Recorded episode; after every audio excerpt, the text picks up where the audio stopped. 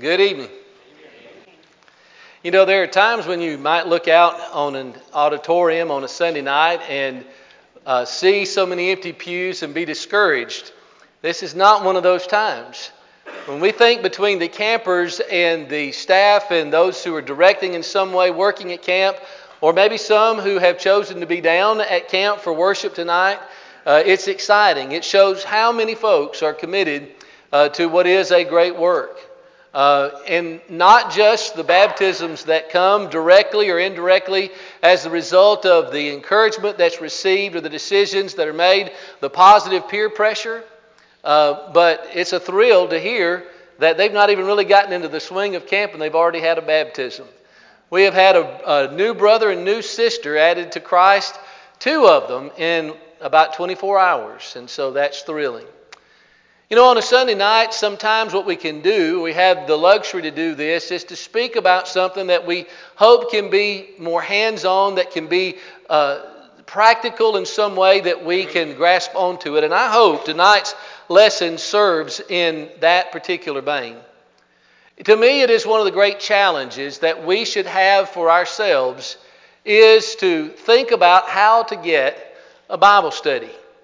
You know, it's been said in different uh, environments and venues of late about how each of us have our own sets of opportunities. And while it's true that we may have a majority of our associations inside the body of Christ because we surround ourselves, our close friendships with people who are of like-minded faith, God has us in this world to be salt and light. And so He wants us in contact with people that are lost. And when we think about a subject like this, a good place for us to begin is to go back to the first century church. And we see that it was a growing institution, and it was because of a statement that Luke makes by inspiration in Acts eight and verse four, that they went everywhere preaching the word. When I look at the early church, they had potlucks. Acts chapter two and verse forty-six, Paul alludes to them in First Corinthians chapter eleven. They also had church problems and morality issues to deal with as early as Acts chapter five when they were an infant church. They also had internal needs to meet. We see right after this in Acts chapter six verse one and the verses following with the Grecian widows. But in all of those other things, they always had their eyesight on the risen Lord and the great commission that He had given to all of them. If we're going to restore New Testament Christianity, it is something that we must always be working on to try to evangelize as they evangelized. You know, I mentioned my dad, and I do so not just because I'm proud of him, but I know that he watches just about every YouTube service of the Lehman Avenue congregation, and I look forward to hearing what he says when I mention him. My dad was a gospel preacher, is a gospel preacher. He did it full time without retirement for fifty-five years. And Dad was trained at Freed Hardeman College, and he was there in the early nineteen sixties. And because of my dad and because of my own work as a preacher, I have met a great many of his fellow students who were trained at the same time to preach. And it's remarkable to me that of all groups of individuals I've known in my lifetime, that as a group, men, including my dad, in that group of uh, students in the early sixties at Freed are exceptional soul winners. I tried to find out why, uh, and I found out from my dad that he had his class personal evangelism from an instructor named W A Bradfield. It's a name that will mean almost nothing to anybody today, but those who were living in the fifties, sixties, and seventies considered him one of the great gospel preachers of our entire nation.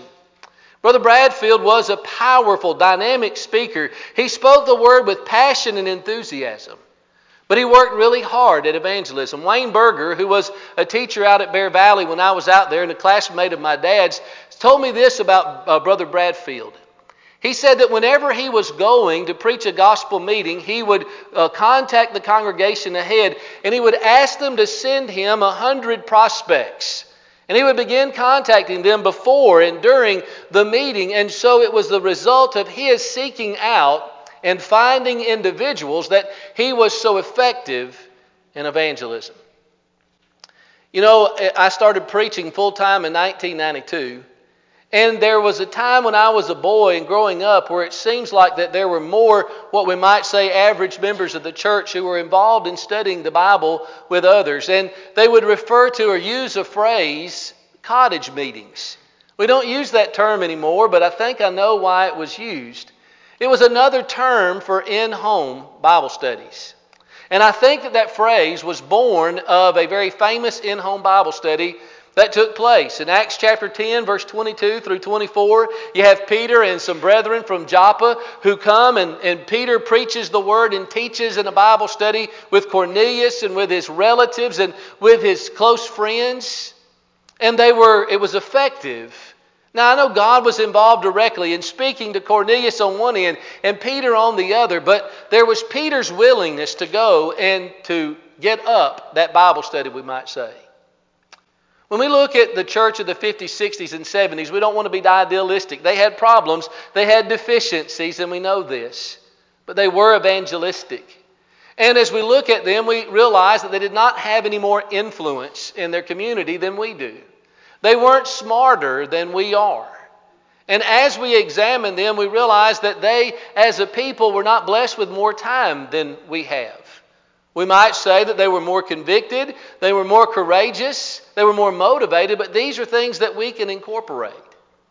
But this is not a beat-us-up sermon. I, I find myself in a situation to where I, I seek to have as a goal to have one Bible study going at least at, at a time, and, and it's, it's important for us to try to have somebody that we can sit down and study with. But I don't know about you, but sometimes I struggle in that regard. And when I'm having a, what you might say, a dry spell, or when I'm not studying the Bible with somebody, I need to find out how I can do that better.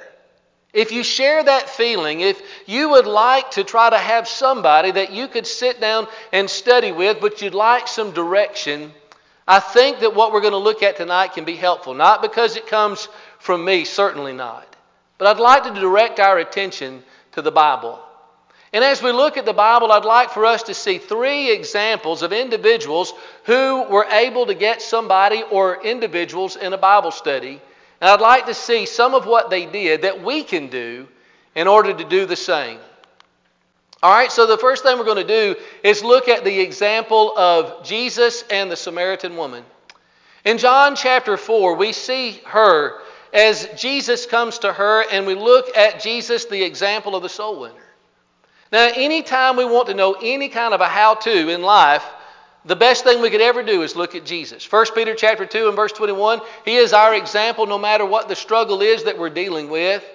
And if you look at Jesus, the soul winner, there's no more practical and effective example that we can find than Jesus' interaction with the Samaritan woman. How many Bible classes and sermons have we heard on this? But I want to look at how Jesus got her into a Bible study. And, and there's several things I want to look at, and if we'll do what Jesus did, it may help us in our goal of sitting down with somebody and sharing the good news of Jesus. The first thing that you've got to do is you've got to go to the people. We find this in Jesus' journey in John chapter four, verse four through six. The scriptures start by saying that Jesus had to go through Samaria, and he goes through a Samaritan village named Sychar, and there's a well there that Jacob had built, had made for his son, and that well is where Jesus goes in John chapter four, verse four through six. And Jesus, as he makes this decision to go there, does not do so out of custom. As a Jew, it was not the custom to go through Samaria. The custom that the Jews followed was to go on the east side of the Jordan, way out of the way, in a place called Perea, and by doing so, they could avoid contaminating themselves by having to associate with Samaritans. And so, Jesus was not going to the people out of custom. It was not what his fellow Jews would do. And it was not a decision made out of convenience, even though it was a more convenient route and it saved some time, because Jesus did not make decisions based on convenience. But it was a matter of conviction. There's a reason why the Spirit moves John to say that he had to go to Samaria. You know, we find ourselves in an increasingly isolated time. Isn't it easy for us to just kind of wrap our life into our own little individual personal worlds? We go through the whatever the exercises of the day are that we have. Maybe we're focused in on our work life and our personal life. But we find ourselves, and especially since the pandemic, more isolated. I look at Jesus and I see him putting himself in a place where he could get into a Bible study. He goes to the people and he waits. The next thing that we see in addition to this is that you've got to be willing to be inconvenienced. Jesus inconveniences himself. We see this on two uh, frames. First of all, Jesus inconvenienced himself because he was very weary. As he's making this journey, he comes and he sits down by the well. Jesus, the demands of his ministry were ongoing, and this is no exception. And so Jesus, tired from the journey, he sits as he waits for this encounter that's to come. But we also know that he's hungry. Verse thirty-one through thirty-four, the disciples have gone into the village to find food. So Jesus is willing to inconvenience himself. I know it's hard for us to find a convenient time to reach out to somebody who needs the gospel. We've got to lay ourselves out there and inconvenience ourselves. He also wasn't concerned about what other people might say. He wasn't concerned about how people might judge the people that he was trying to reach out with the gospel. Even his disciples didn't understand, verse twenty-seven. And so as we get ourselves out there among the people, we've also got to be willing to inconvenience ourselves. Then we've also got to initiate the conversation. In verse nine, the Bible tells us that a Samaritan woman comes to get a drink, uh, get water from the well, and Jesus says to her, "Give me a drink." You know, as we pray for opportunities, and I hope we do, opportunities to share the gospel, you know, sometimes I wonder, what am I thinking when I'm praying that prayer? Am I praying for God to send people into the assembly where I'll have access to them? Or am I praying that as I have a conversation with somebody that they'll bring up the spiritual? And sometimes it may happen that way. But you'll notice that Jesus goes to the people and he starts the conversation. And this is uncomfortable. It's uncomfortable to initiate a conversation knowing in your mind that you want it to move towards something deeper and more important. Now it starts with that informational and it starts with that rapport that we're trying to build with people. But what we're going to have to do is get outside of a shyness that we may put on ourselves that says, I'm just going to mind my own business. I'm going to stay withdrawn. I, I just don't want the, the energy drain that this is going to be. But we also need to do as Jesus did and treat the prospect in our mind as a person in need. You know, she comes and she's trying to draw water. But Jesus knows more about her and realizes that her need is far greater than the water. When we come to analyze who she would have been, she would have been a Samaritan, and so someone who was a religious misfit. She was a woman, someone seen as a social inferior in first century culture, and she was a Samaritan woman, which made it even worse. But she was a woman with an apparent reputation. But we also see that she also seems to be someone who is trying to avoid contact with other people. How often have we noticed that the time that would have made more sense in that Middle Eastern world would be to come in the morning in the cool of the day, but in the cool of the day there's probably going to be a lot more people there. And so she comes at the noon hour, in which it would have been hot. It didn't make sense for her except that she's not with the people. Jesus did not shy away from the people whose need was great like that, who might have been a more difficult person to deal with. He saw her as a soul in need. But then you also find him bringing up God. After Jesus initiates the conversation and she speaks to him, do you notice how he turns the conversation to God? He says, if you knew who it was who was asking you for a drink, you would ask me and I would give you living water. You see, he, he identifies himself as one who is aligned with God. He is ultimately going to tell her that he is the Messiah. He's going to point her to the Heavenly Father. And this is one that's a challenge. I don't know for you, but it can be for me. You know, I love to talk about sports. I love to talk about uh, things that are current events. I'll even engage in talking about politics. But isn't it hard for us to try some way to turn it to God? But we can look in every situation. If we'll pray in advance, there will be a door that opens, and we can bring up God and insert him into the situation. As people whose lives center around God, It'll become more and more natural for us to take the thing that we're talking about in front of us, whether it's their house, their work, their family, and we can bring it to God. Jesus does that here. But you'll also find that what he does is he creates a thirst. He takes an urgent, ordinary need, and he uses that as an object lesson to get to her greater need. You know, she comes and, and she's beginning to be curious. And as she hears about this living water that Jesus is talking about, he creates this desire. And so that, that there's a change in the, in the matter. In verse seven, she says, "You give me a drink." But by the time we get to verse fifteen, she is saying to him, "Give me this water." He creates a thirst. Look how he does it. He says, this is a well springing up into eternal life. This is a water that you will never thirst again. You know, there is so much that we could say even about the life and events, the excitement of life at the Lehman Avenue Church of Christ. What's going to happen, what's been happening, and, and all the folks that God is sending our way, both in the community and from other places in our brotherhood who have come here. Let's be excited and talk about that and create a desire, because people are looking for community. They are looking to belong.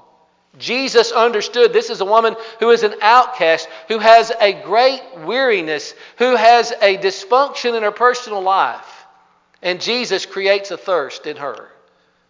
Then Jesus exposes her sin. Do you notice that there's a lot that's taken place? We don't know how much time, but he doesn't lead off by saying, "Hey, you've had uh, five husbands and the man that you have is not yours." He gets there. We've got to get there. We have got to expose people to their spiritual need. But if we'll take the time to build the rapport and the relationship, then we get to the spiritual. You know, the, the need was there all the time. Now, Jesus was able to read her heart. Jesus knew her story. And we don't always know people's story. We don't necessarily know what they've been through, but here's what they know. If they don't have Christ, no matter what's in their past, their greatest problem is still ahead. And so we've got to expose the sin, not as one who's without sin, talking down to somebody who has it, but as one who understands the struggle of the sin problem. I think about how exceptional the Apostle Paul was. And even though he was a, a person who expended himself for Christ and could say that he went through all that he went through in Second Corinthians eleven, twenty-three through thirty-one, he was very frank with people to say, "I struggle with sin, but I know the answer, the remedy to it." That's what Jesus does, though he didn't struggle with sin. He exposes the sin problem. That's not where he leaves it.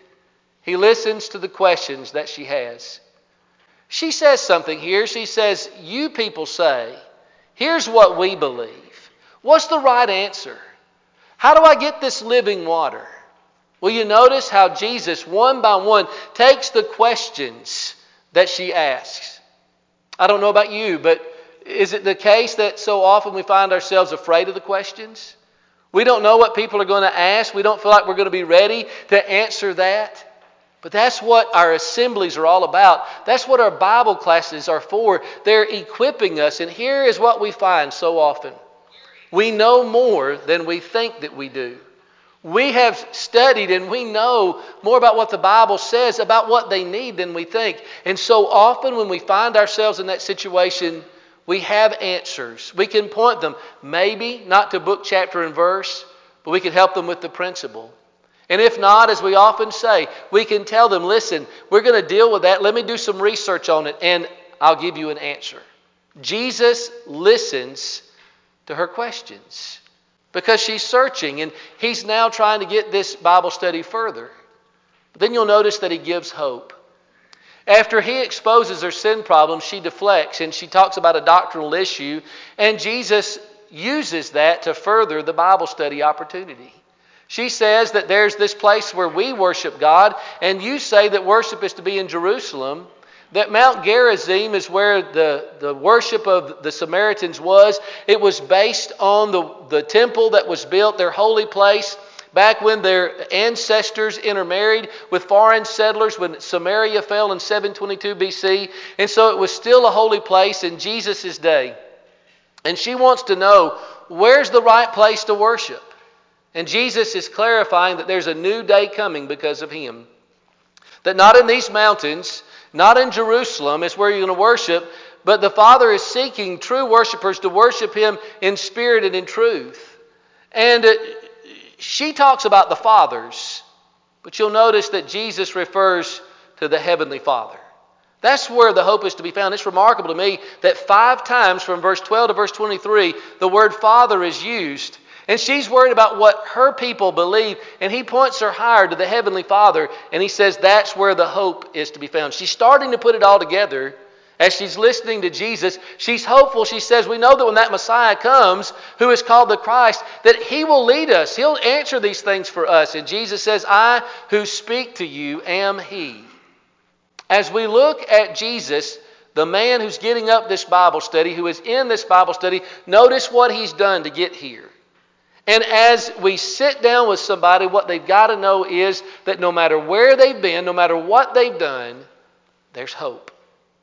There's no place too far gone. There's no thing that's done that cannot be recovered from. And if anybody knew that, it was the man who knew everything, Jesus. And Jesus, speaking to a woman in such a broken condition, offers hope. Then you'll also find that He follows through. Verse thirty-nine through forty-one. Here's a woman who listens to Jesus, and as her impression of Him graduates, and she becomes impressed that He is the one that they've been waiting for. She goes back. She leaves her water pot, an urgent need.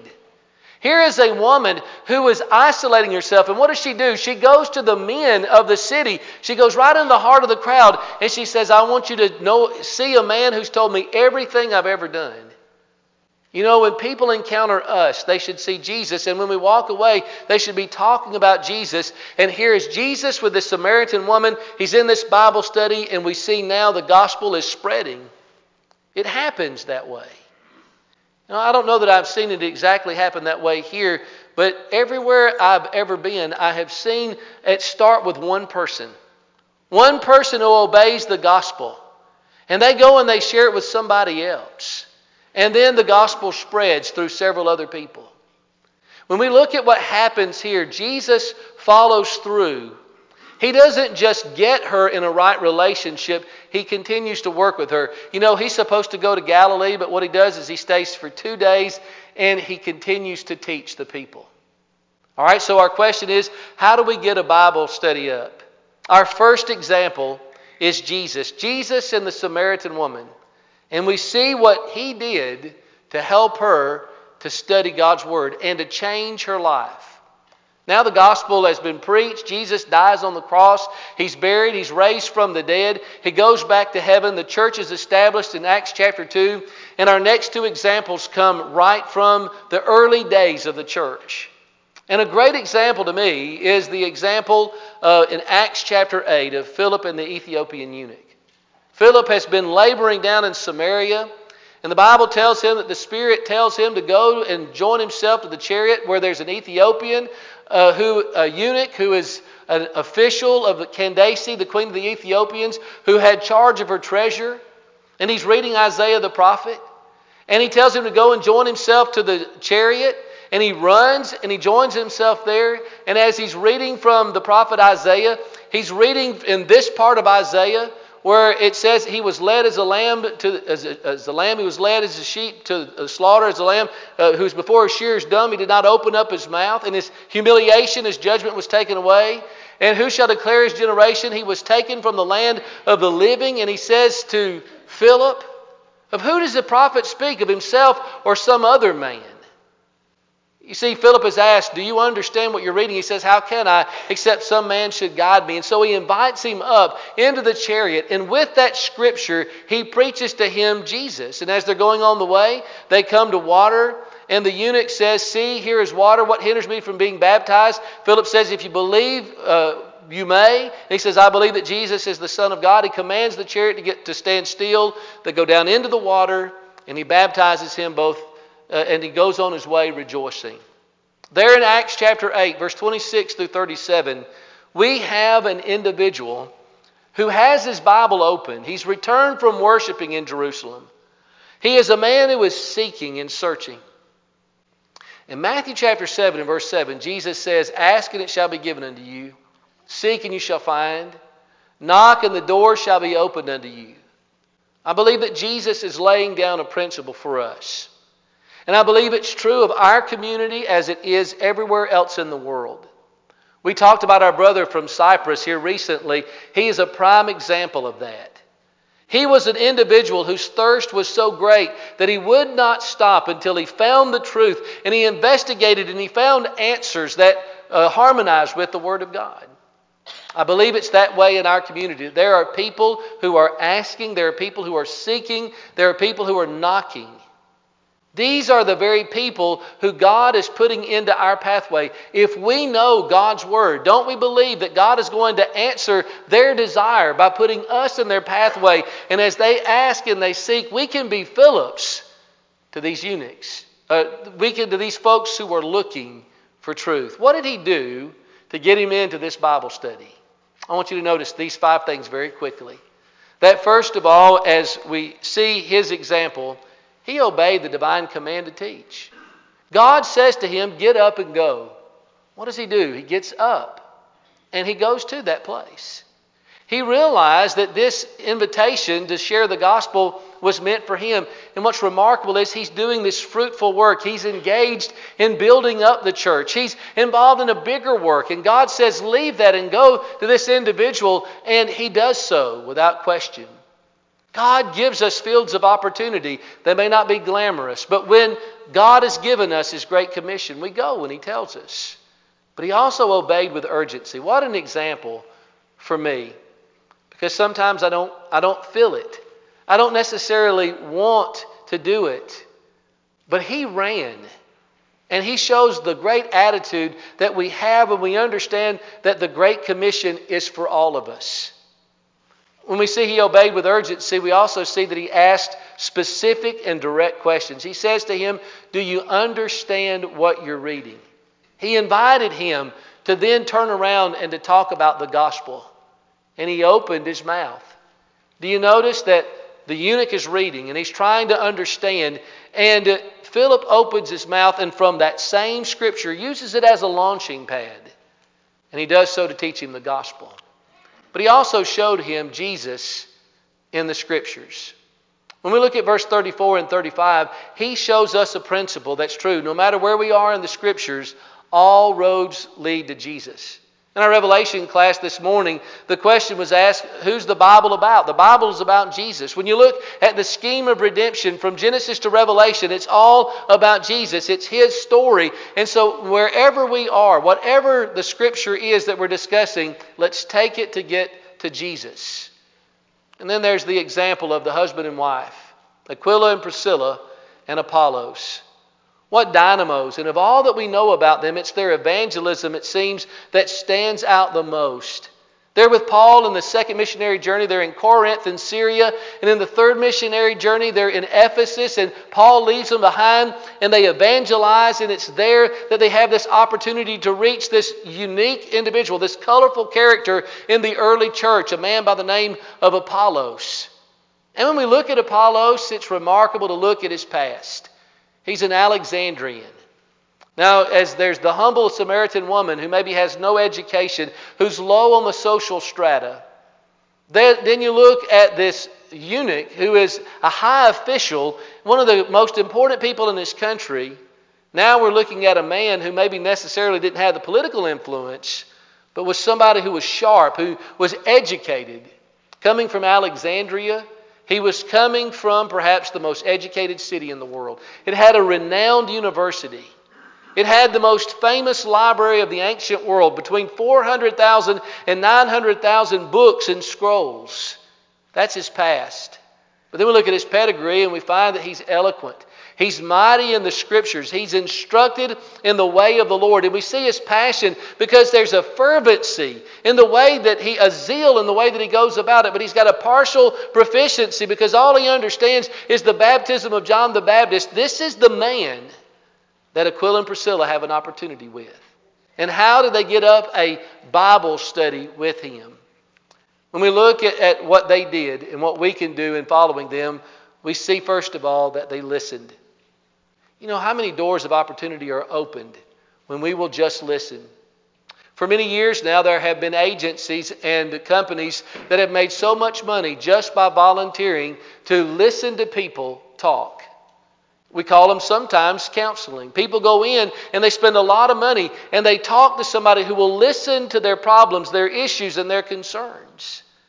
But in a spiritual sense, you have Aquila and Priscilla who put themselves in the proximity of Apollos and they listen to him. Before they ever try to teach him, they want to know exactly where he's at. And in the opportunities that we have, it can all begin by simply putting ourselves in the path of somebody else and listening to what's on their mind, what their story is, where they're coming from. We also see a remarkable tact that they demonstrate. When Apollos, misguided as he is, is saying the things that he's saying, some of which are true, some of which are not, they don't publicly rebuke him. They don't rake him over the coals. They take him aside. And then, privately, they talk about what it is he needs to know from the Scripture. They also clearly communicate. Now, this has been a matter of practice. They've been working on growing their knowledge, and And, and they're working with Paul on these missionary journeys. But with those opportunities, God opens bigger doors. Man, what a big door Apollos was. But they clearly communicate. They tell him where it is that he needs to maybe adjust his understanding. But they also have vision. This visionary couple didn't just see what was in front of them. They saw what he could be.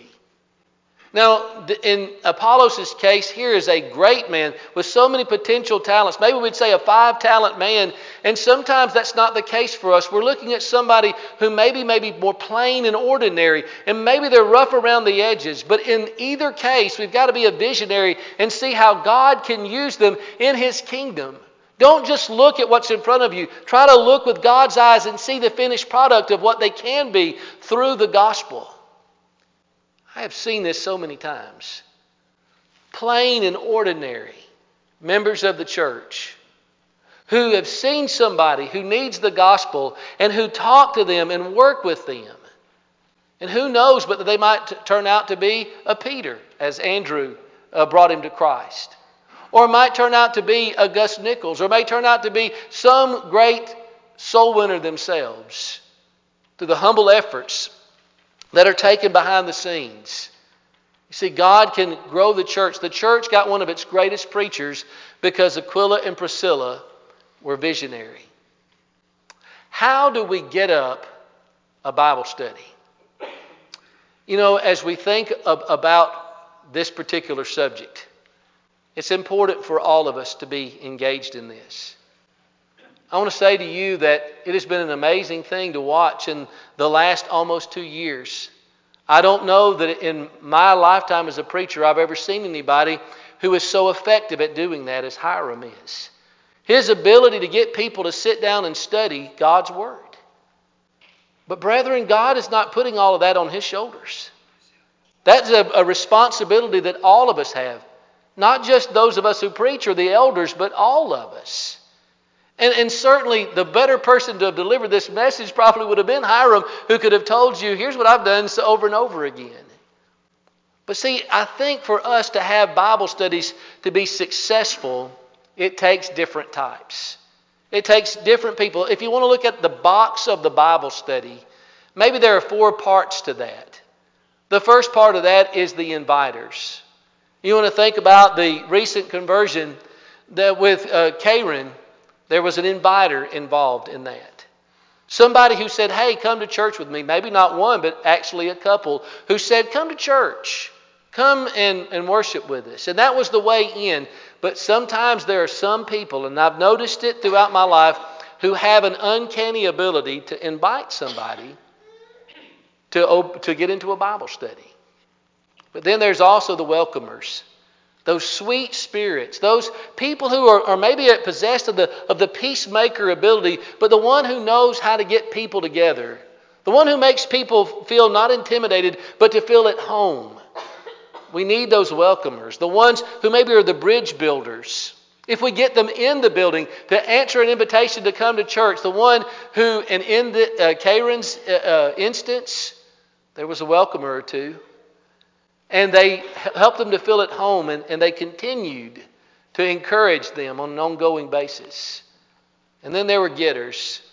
There are getters, those who are able to get somebody to consent, to say, yes, I'll sit down and I'll study. And then the fourth side of that box is the studier himself or herself.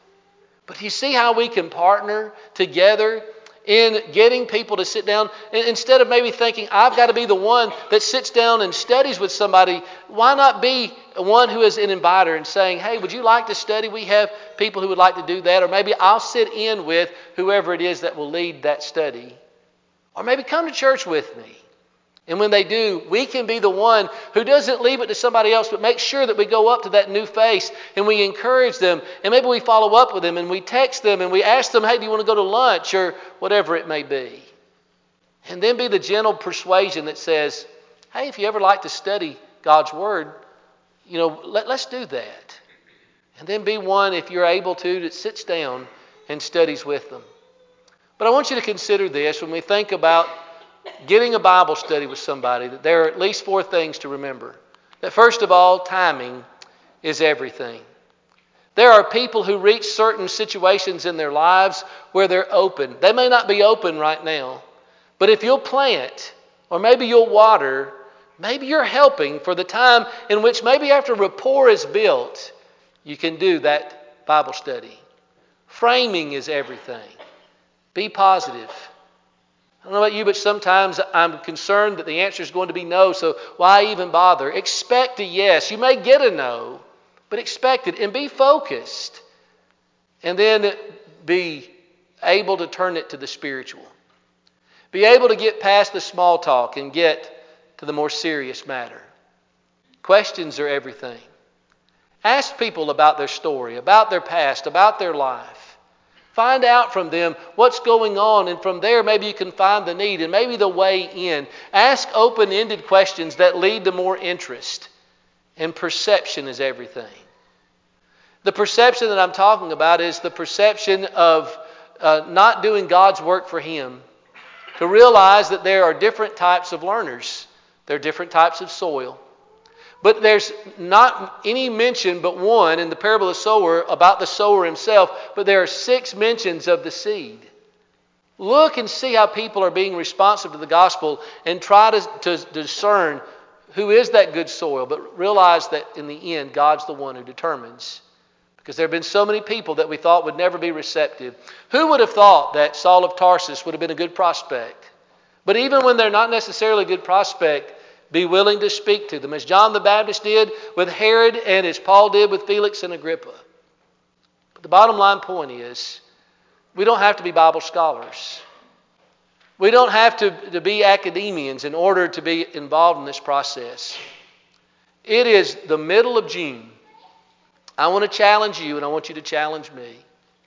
Can all of us be working on just one person that we can be involved in trying to get into a study? Before the clock strikes twelve on the new year in twenty twenty-four, can you find somebody? Go to the examples that we've looked at tonight. Look at how Jesus did it with that woman. Look at how Philip did it with that eunuch. And look at how Aquila and Priscilla did it with that man mighty in the Scriptures. And see if you can find some strategies there to try to get somebody to open their hearts and their minds to the gospel. That's how the church is going to grow. As God blesses us with people coming in, and as we baptize folks, and then we try to follow up and to help them to grow in Christ, there are more souls out there that are seeking. It may be tonight that you've not yet made the decision to obey Christ. The invitation is uh, being offered. As Jared leads us in a song to encourage us, if you need to respond to heaven's invitation, we'd urge you to come right now as we stand and sing.